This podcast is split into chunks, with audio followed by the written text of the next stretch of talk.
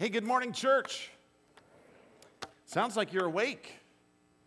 That's a good thing. You know, I, I really do, I, I really do look forward to these moments when we get to spend some time together. And truthfully, with this holiday weekend, you know, the reason why we take that first hour off, we just figure so many people are traveling and away from here, and we give you a little holiday break.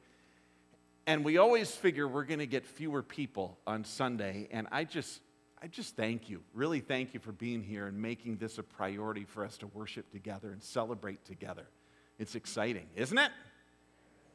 Yeah, kind of convincing me. I don't know. I don't know. Hey, we got a different Sunday today and next week. Uh, we're looking forward to 2019. After next week, we're going to be jumping back into our series called Faith Works, and it's on the book of James. And it's really talking about how faith comes into practice in every situation in our life. And I hope that you'll be able to be a part of that series uh, that is cranking up again uh, on the 16th of January.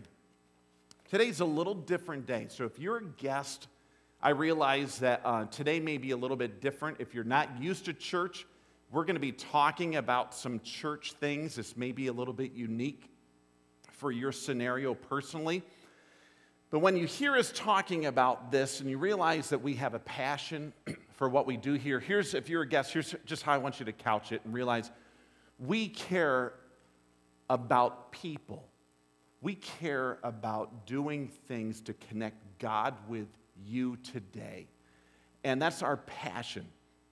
And so um, understand when we discuss some of this, it's not without you in mind, it is totally with you in mind that we talk about our direction, our passion, our thoughts, our drive for this coming year. Now, if you would, we have a very long bulletin this week. It is about as long as it can get. Uh, we were thinking about rolling it up as a scroll, and you could kind of uh, open it up that way. But uh, if you would take that and go to the back where your study guide is, and we're going to work through some of that this morning. I'm sure we have all had some crazy requests in our lifetime. I want to give you um, some crazy requests from pet sitters. I don't know uh, if you've ever done pet sitting, if you've watched someone's animal before. Um, in some areas, this is a, a big business. So there's a woman, Catherine Oakley, of uh, Power Pet Sitters in Atlanta, Georgia, and she recalls accommodating a client with seven cats. That tells you something right away. And each kitty needed to eat in its own specific location. One cat in particular, Catherine mentioned, uh, had to be served at the dining room table. And the crazy thing was, she said each cat knew exactly where they should be sitting and waited there for their food. Here's another one. Robin Cara of All Ears Pet Sitting in St. John's, Florida, mentioned My client had me drive her two dogs around the neighborhood every day, and I had to use her car. But they went on, hey, it made her happy, it made the dogs happy, and so I was happy. So here's a couple, the last two biggies. Kathy Devan of Carolina Comfort Pet Sitting in Sumter, South Carolina, obediently follows feeding instructions that she was given for a dog. Here's the instructions. Our client wants us to mix the dog's dry and wet food and then heat it for specifically 12 seconds in the microwave. Then place the food bowl on the bed in the master bedroom and put the dog on the bed. We then must lie on our stomachs on the bed a little way from the bowl and turn on the TV. We are not allowed to look at the dog while he's eating. Last one, it just might top the others. We had a nice older lady with a cat. This cat theme keeps coming back, doesn't it? Recalls Shannon Pignatore, who operates Carolina Pet Care Services in Fayetteville, North Carolina, with Teresa Blackwell. She had specific instructions on how to clean the litter box. Are you ready? we were to scoop, double bag the contents into Ziploc bags, and then put them into her freezer. So we were to freeze everything. Number one, number two, the litter clumps. And if the cat got sick, we were to freeze that too. The reason, you ready? She didn't want her trash to smell.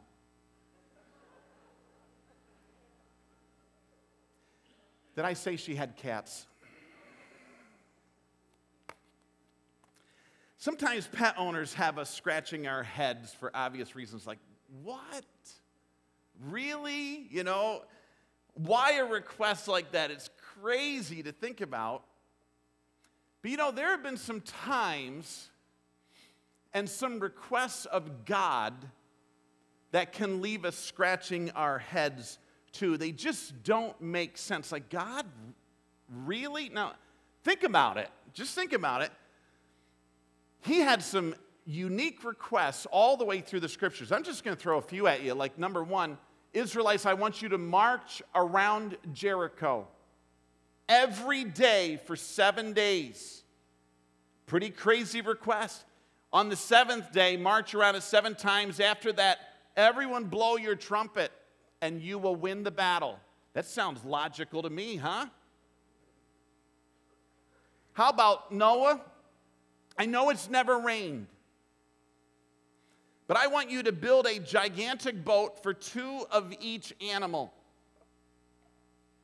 And in a hundred years, there's going to be a flood. Really? How about Naaman? I, want you to go to the Jordan River and you have leprosy, and I want you to dip in the Jordan seven times. And on the seventh time, your leprosy will be gone. Or, you know what? We have 5,000 people to feed. Wow. Okay, disciples, here's five loaves, two fish. I want you to feed everyone. Really? How about this man's blind? I know what we'll do. Let's, I'm going to spit and I'm going to take some mud. I'm going to put it on your eyes, okay? And I think everything should be just fine crazy, crazy requests of God. And sometimes they really have us wondering God, did you really want us to do that? Do you, is this really going to work? This doesn't make any sense to me at all. So here you go. You got your study guide. Turn to Luke chapter 5. Luke chapter 5, verses 1 to 11. I want to talk about a crazy command of God, and it just didn't make sense to these people at this time. It made no sense. It had no merit. There was no reason logically and humanly to do it. It really didn't compute. However, they did it. And we're going to talk about how that relates to us um, this year. So here we are in uh, Luke chapter 5, and we're just going to be taking a glance at verses 1 through 11. So, um, how you doing this morning? You know what? Some of you are scaring me a little bit. Why don't we stand together just for this reading. I'm going to read through this. You follow along your copy of the scriptures. And then, um, then we're going to talk about the requests of Jesus in this specific passage. So, here, Luke chapter 5, verse 1, um, I'll read it to you. Here's how it goes. One day, as Jesus was standing by the lake of Gennesaret, the people were crowding around him and listening to the word of God, and he saw at the water's edge two boats. They were left there by fishermen who were washing their nets. So he got into one of the boats, the one belonging to Simon, and he asked him to put out a little from the shore. And he sat down and he taught the people from the boat. When he had finished speaking, he said to Simon, Put out into the deep water and let down the nets for a catch. Simon answered, Master, we've worked hard all night and haven't caught anything. But because you say so, I will let down the nets.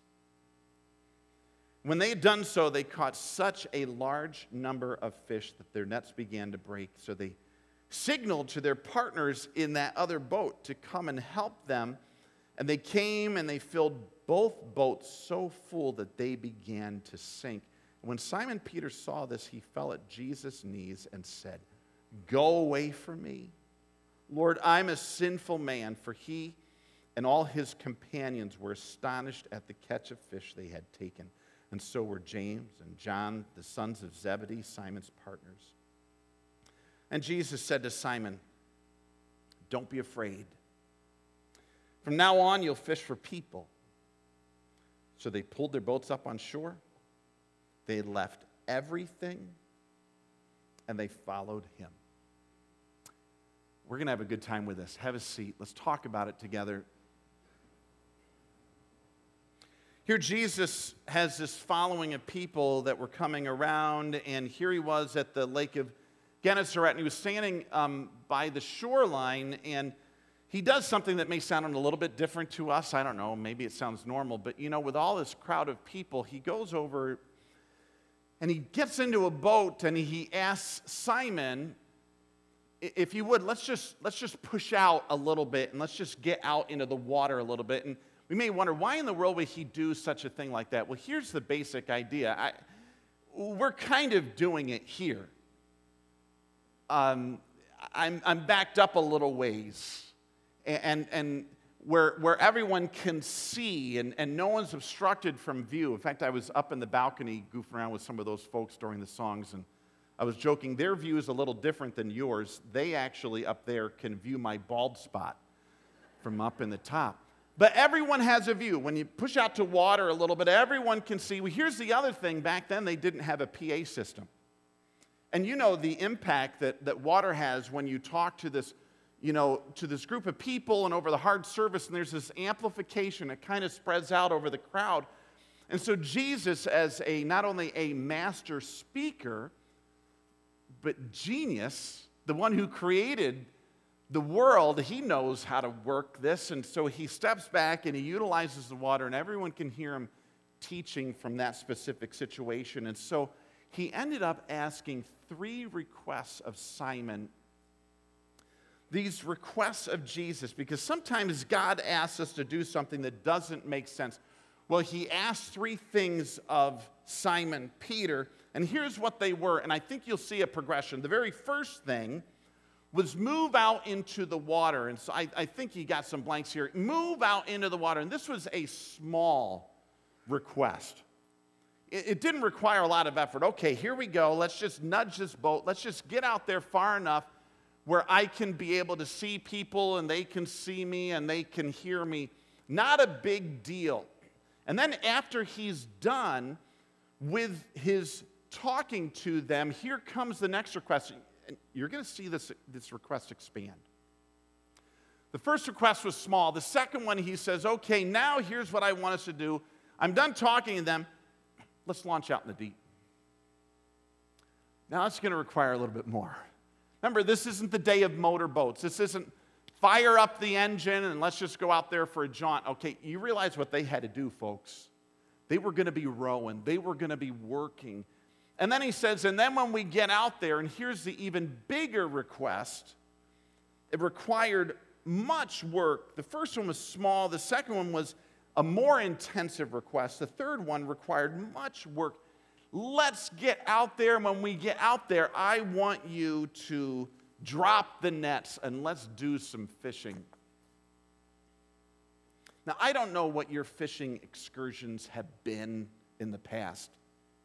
I'll tell you, most of my fishing excursions, and probably some of you parents or grandparents have done fishing with your kiddos, you know what it's like. So here, you know, you you grab all your poles, every kid needs their own pole.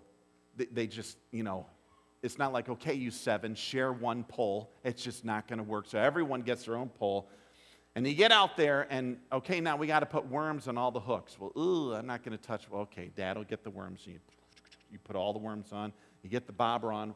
You start casting them out there.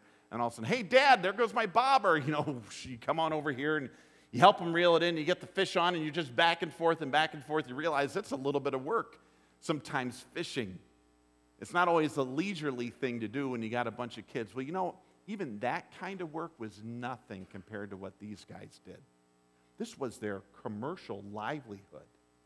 They had massive nets that they would put down and they would try to troll through and scoop up fish that they would take to the market and they would sell. This was their business.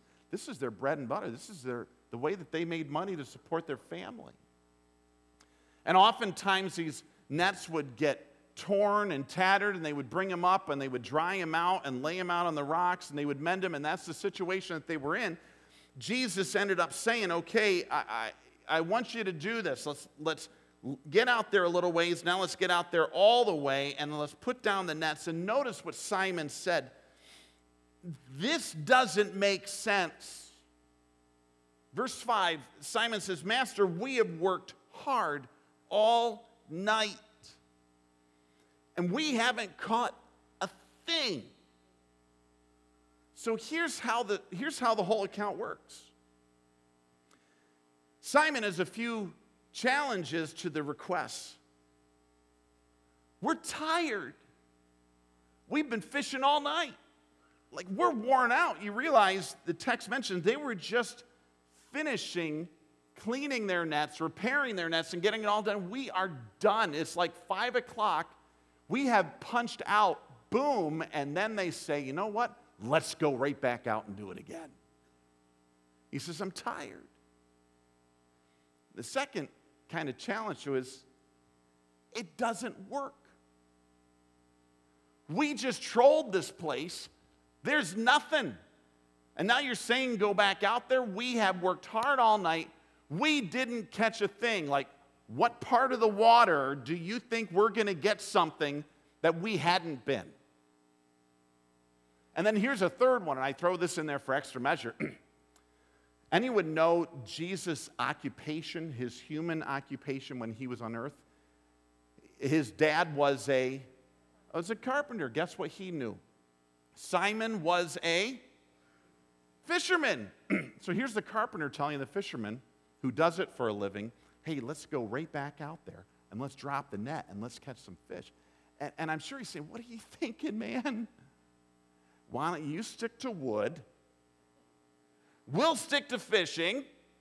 We've got this down.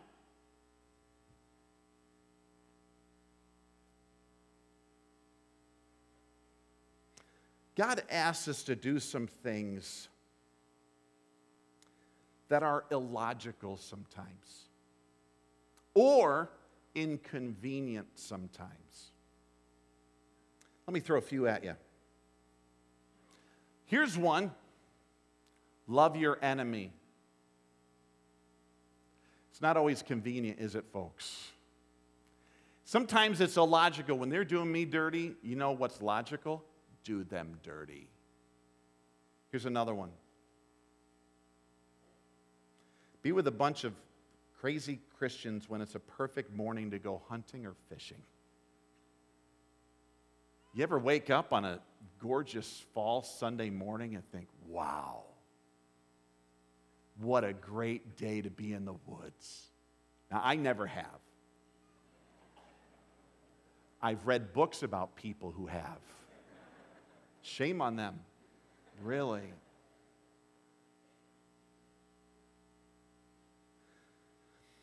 What about giving when you don't have much? That doesn't make any sense. Shouldn't I be hoarding and conserving? What about reserving your marriage relationship for someone who's a committed believer? What about staying pure in a sex crazed world? where no one's going to look down on you if you just go do your own thing. It's accepted now. What about sharing your faith with someone you don't know or, or someone you do know but you don't want to risk your relationship? Like, ah, that, I don't want to screw it up. God, it doesn't make sense. I'm going to tell you my, my it doesn't make sense moment, and, and it may be harder for you to imagine. Let me just tell you my it doesn't make sense is being a pastor. And I, let me just tell you, you didn't know me when I was a kid. I was the most shy. My face, if anyone said anything about me that was a joke, or instant, boom, my face would be red. I'd be embarrassed. I was so quiet. And, and, and I know you people are saying, you speak for 40 minutes. Like, why can't you be quiet on Sunday morning, too? It's not funny, people. It's really not. It, oh, it just doesn't. I remember really feeling a tug of God in my life for ministry. I'm thinking, I can't do that. I can't. I know for my wife and I, um, some of our it doesn't make sense moments was passion to host and consider adopting other children. And you know, it's not like as if we don't have enough children already. And God is, you know, put in our hearts to do some things that just don't make sense. And what do we do? What do we do when God says, do it? When you sense God's leading or His word says this is what needs to happen, what do we do when those moments happen? And this is the most beautiful rollout of a text that I could ever present on a faith step like this. And I want you to see exactly the words of Peter. I don't know if you mark in your Bible or underline. If you do, this is a phrase to mark and underline. Notice verse 5. Simon answered, Master, we've worked hard all night. I'm tired. We have not caught anything. It's not going to work. But because you say so. That's what I underline in my Bible. But because you say so, I'll let down the nets. Let's go. I'll do it. And it's not based on logic, it's not based on statistics, it's not necessarily even based on his feeling. It's not based on prior success that he saw around. Oh, yeah, other guys are going back out and they're getting some. It's not based on anything like that. It's based upon the Word of God. It's based upon what Jesus had told him. Because you say it, okay, I'm going to do it. I'm going to do it just because you say. I was reading recently about a guest lecturer at a university, and um, it's interesting. He gets in there. Here's the one thing they told him not to do you can talk about anything, but we don't want you to talk about the Bible. And he, um, as he continued, he said that really stuck out strange to me because that very evening, he went to do prison ministry. And the first words from the warden were, We want you to talk about the Bible to these people.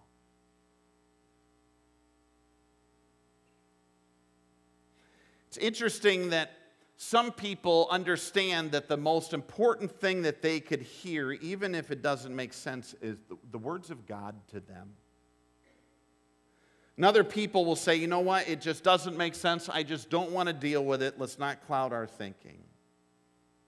And whenever we come to these situations where we end up understanding God's word, and even if something goes against the current and the grain, it's going to, re- it's going to require a few things of us. It's going to re- um, require resolve.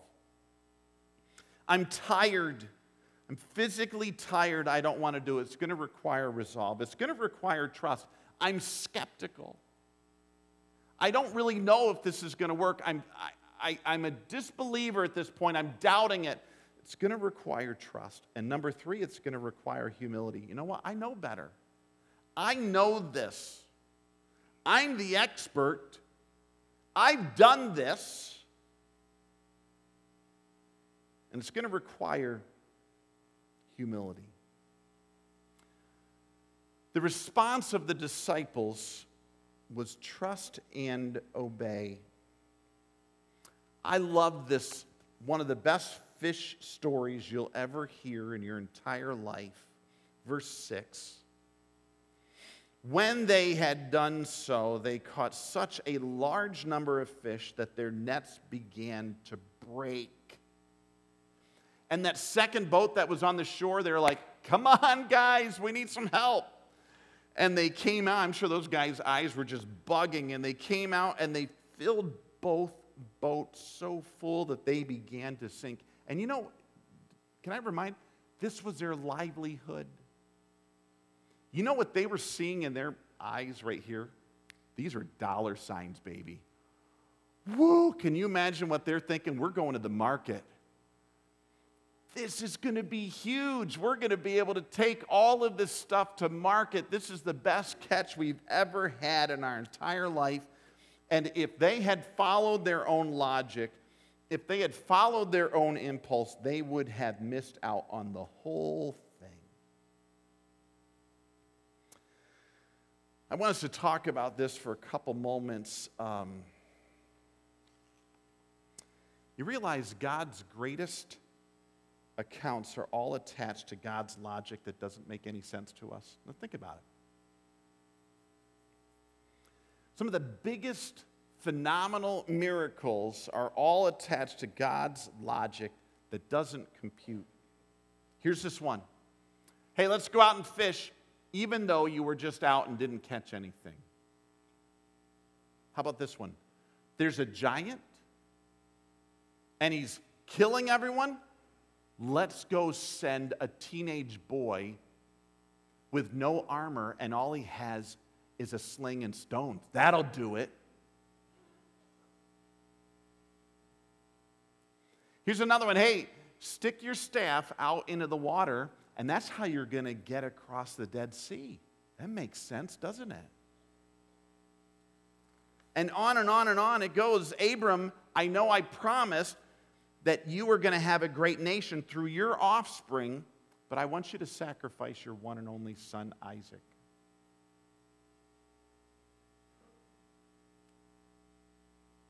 Some of God's biggest miracles are attached to his most illogical requests.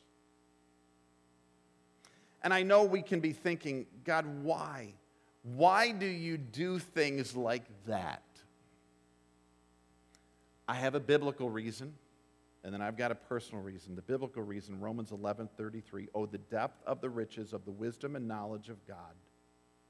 How unsearchable his judgments and his paths beyond tracing out. Who has known the mind of the Lord or who has been his counselor? And so, the biblical reason why God does stuff like that is because he's God. And he's smarter than us. And he can do whatever he wants. Now, I'm going to give you the human reason. Why does God do this? You ready? You sitting down? I don't know. I don't know what God's thinking. If I understood all God is thinking, you couldn't afford me, okay? God's ways are far beyond ours, but I do know this. When we follow along with God's reasoning, even if it doesn't make sense, he seems to do his best work then. And when we do things our way and say, I'm not going to buy into that stuff, things seem average at best, or else they ultimately fail. I want to give you two responses, and then we're going to get into 2019. And then next week, we are diving into the deep with 2019 and where we're going. But for this week, I just want to kind of get our feet wet a little bit. Two responses during God's crazy commands, and here's one. Even when I don't understand, I'll trust what God said. The first response is trust. It's interesting because um, I was reading this week about Naaman who was a man in the Old Testament with leprosy. In fact, he was a high commanding officer. And he wanted Elijah to come because he had heard that Elijah had been able to help people. And so um, Elijah never even got out of his chariot. But a servant came out to Naaman and said, I want you to dip into the Jordan River seven times. Well, Naaman was ticked. Number one, the prophet didn't even come out. And then he says, dip in the Jordan, I can go back to my beautiful pools in Syria and I can dip in those seven times. It's a lot cleaner than the Jordan River. And so he was actually leaving. And a soldier comes up alongside him and says, Buddy, this is, this is what you got to do. And for six times that he dipped in the Jordan, nothing happened. And finally, on number seven, his Bible says it came up and his, his skin was like a baby's skin. And I realize it takes trust. I realize that there are other solutions that make more sense or that we feel more comfortable with. But this is how Naaman responded when he got done with all of that and the leprosy was gone. He said, You know, I had thought the prophet was going to come and wave his hand and I'd be healed. But now, after his healing, here's what he says He says, Now I know that there is a God of Israel. And no, it wasn't about the Jordan River, it wasn't about the prophet, it was about God. And so he says, You know what? I didn't understand it, but I trusted it. And even when I don't understand, I'll trust what God says. Here's number two. Although it seems illogical, I'll obey. I'll obey. Sometimes we can have in our mind, okay, I'll go along with it, but you know, to take those faith steps and to actually do it, that's where Peter came along. He says, okay, it doesn't make sense. I'm, I'm tired, but I'm still going to do it because you said so. And so there needs to be that step of obedience. And it reminds me of the account in the New Testament where um, it was Jesus' first miracle, and there was a wedding, and there was wine there, and they were running out, and they told, um, Mary went to Jesus and said, They're out of wine. And, and Jesus says, Okay. Tell the servants to go and fill up all the jugs with water. Now, that doesn't make sense. And then serve it to the master of ceremonies. And Mary says, if just a few words, she says, Whatever he says, just do it. Just do it. Obey it. And one of my favorite verses of Scripture, um, Proverbs 3 5 and 6 says, To trust in the Lord with all your heart and don't lean on your own understanding. In all your ways, acknowledge Him, and He'll direct your paths.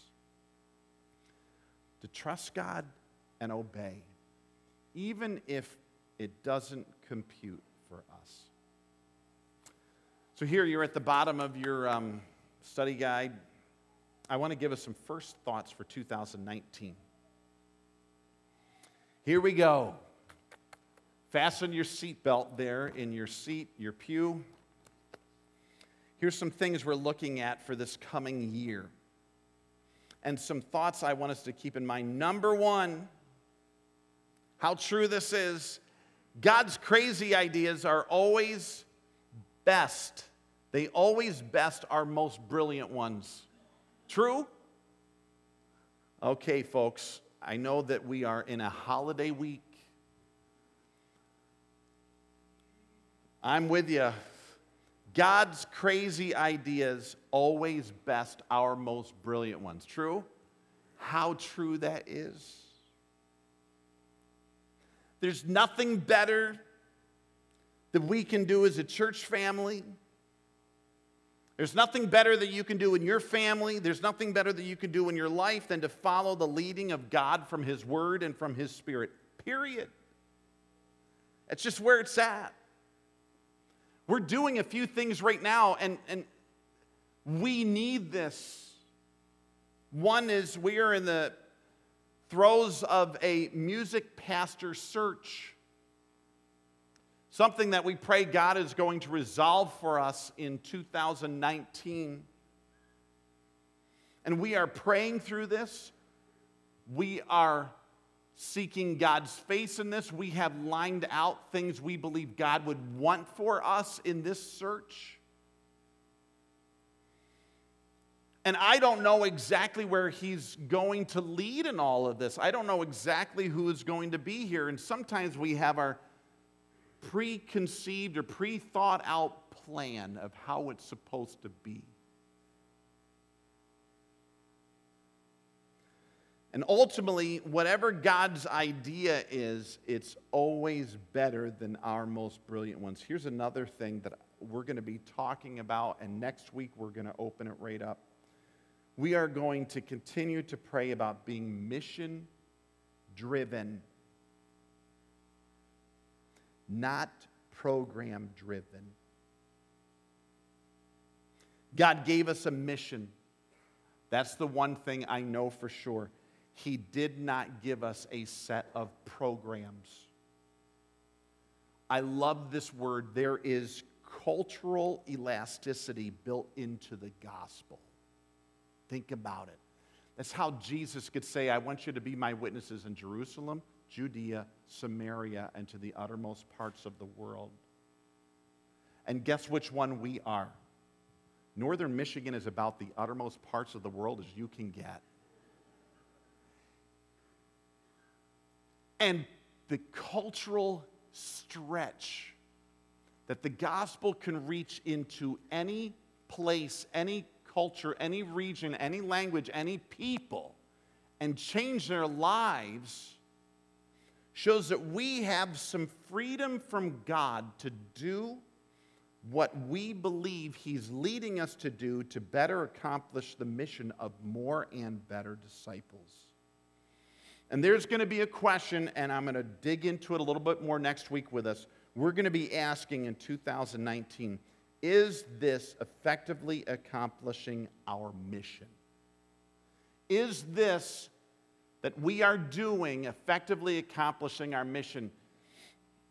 Not is it popular? It's not do people like it a lot? We're not going to be asking, oh, will someone be upset if we adjust things?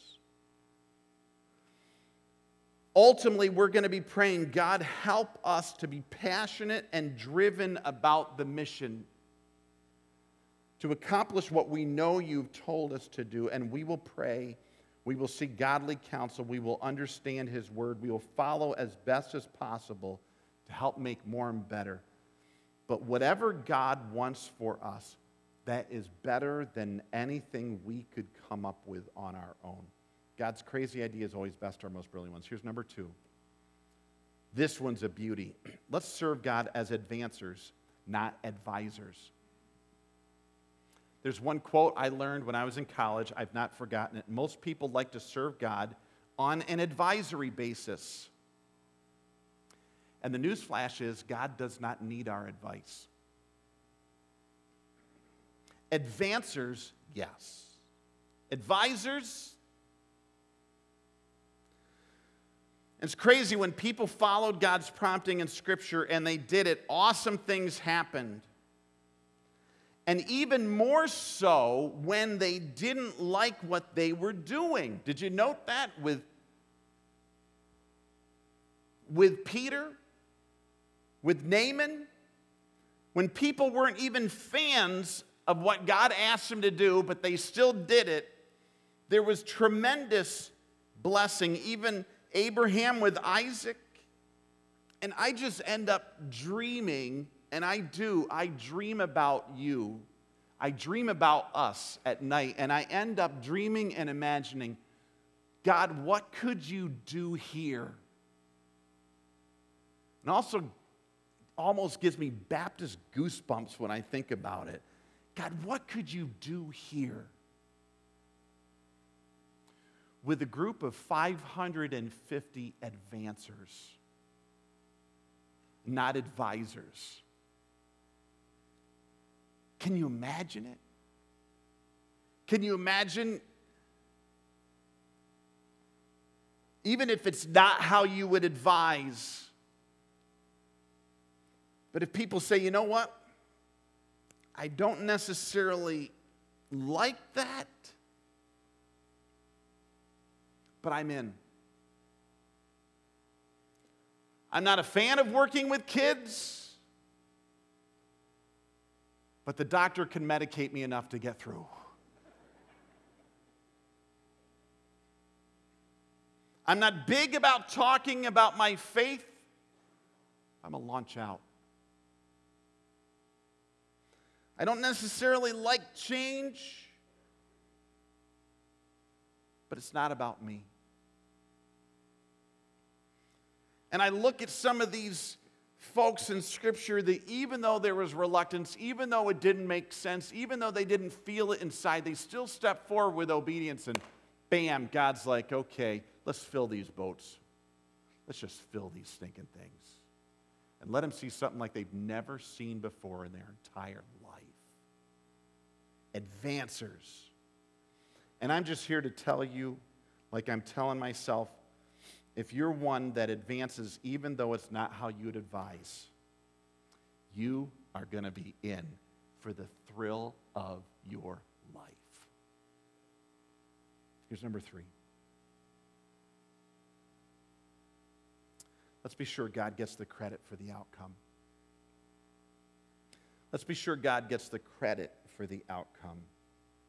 You know what? Uh, we never saw the blind person say, Well, you know, if you mix this much spit and this much dirt, then that's how your eyes will be healed. We didn't see Naaman saying, Well, let's take some water from the Jordan back, and then that can heal everyone else. And you know, it, it is not our program, it is not our idea, it is not our style that gives any increase at all. And at the very end of the story, all credit and honor goes to Jesus Christ for anything good that happens. And I love the end of the benediction, Romans 11 36. It says, For from him and through him and to him are all things. To him be the glory forever. Amen. And so, in the very end, when we end up saying, okay, God, it's your idea, it's not mine, I'm going to advance and not advise. And when something happens, we say, wow, okay, all, all glory to God, all credit to Jesus Christ. We want everyone to realize there is a God in heaven who has done this. This is not of our own making. And we're sure that he gets the credit for the outcome. I want you to think this year with me about letting God lead, finding us in the advancer seat, and being prepared to give him the credit no matter what. And in fact, I would love for you to pray with me about this right now. And possibly, if you would, just close your eyes and just think, you know what? I don't know how God would prompt you with this. Maybe, maybe it's to be an advancer.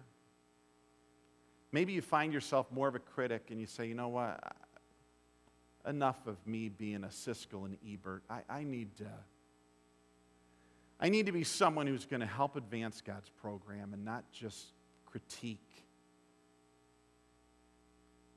And if that's you, I, just talk to God about that. Maybe, maybe we're ones that resist, and I'm there too. We get familiar with things and we say, man, I, I don't know. Maybe ask God, God, loosen me up. If you want to lead, I'll follow. Maybe you find that you're one that looks at the program and you feel a lot of the credit lies there and you realize, you know, I need to give the credit to Jesus more. Whatever it is, would you tell him right now? Just tell him, God, here's me. This is my life. Here's what I want to be in 2019 for you, for your work at East Bay Calvary to advance your kingdom here. Tell him right now, would you?